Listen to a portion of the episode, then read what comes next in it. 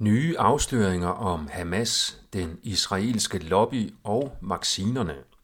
Velkommen til Brandgård Avisen nummer 295.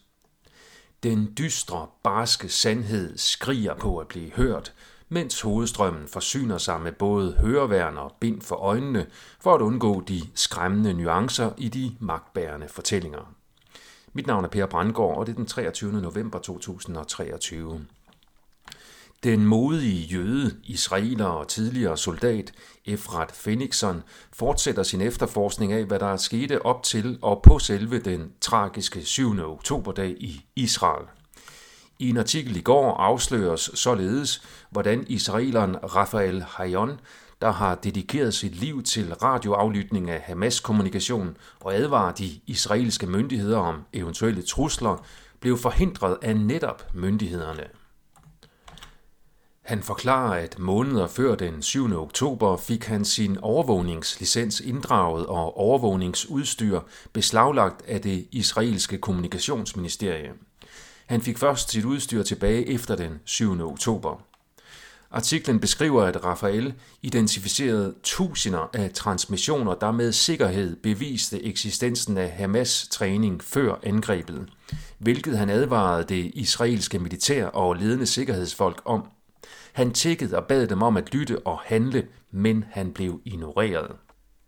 Det er yderligere en brik i det puslespil, der tegner et billede af, at Israel tillod Hamas at angribe og dermed offrede sine egne borgere for at styrke offerkortet til at gennemføre det igangværende folkedrab i Gaza.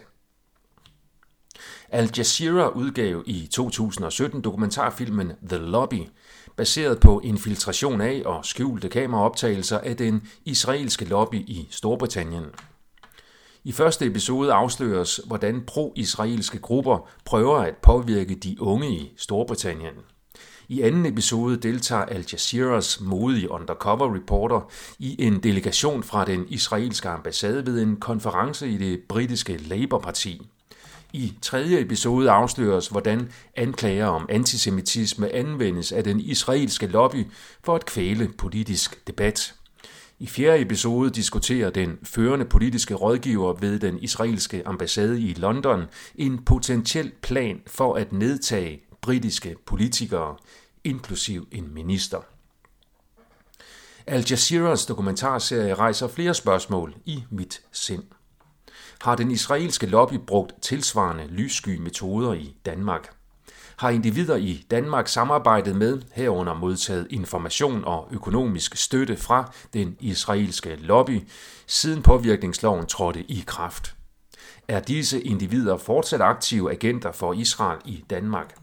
Er deres virke en overtrædelse af påvirkningsloven?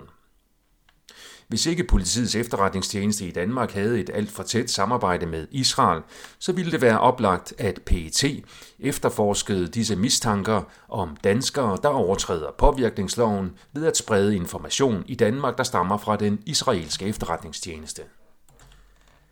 Jeg har tidligere anmeldt flere personer for mistanker om denne form for kriminalitet, men det er der aldrig kommet noget ud af, hvilket kun har bestyrket min meta-mistanke om, at politiet har politisk forbud mod at efterforske noget som helst om Israel og relaterede organisationer.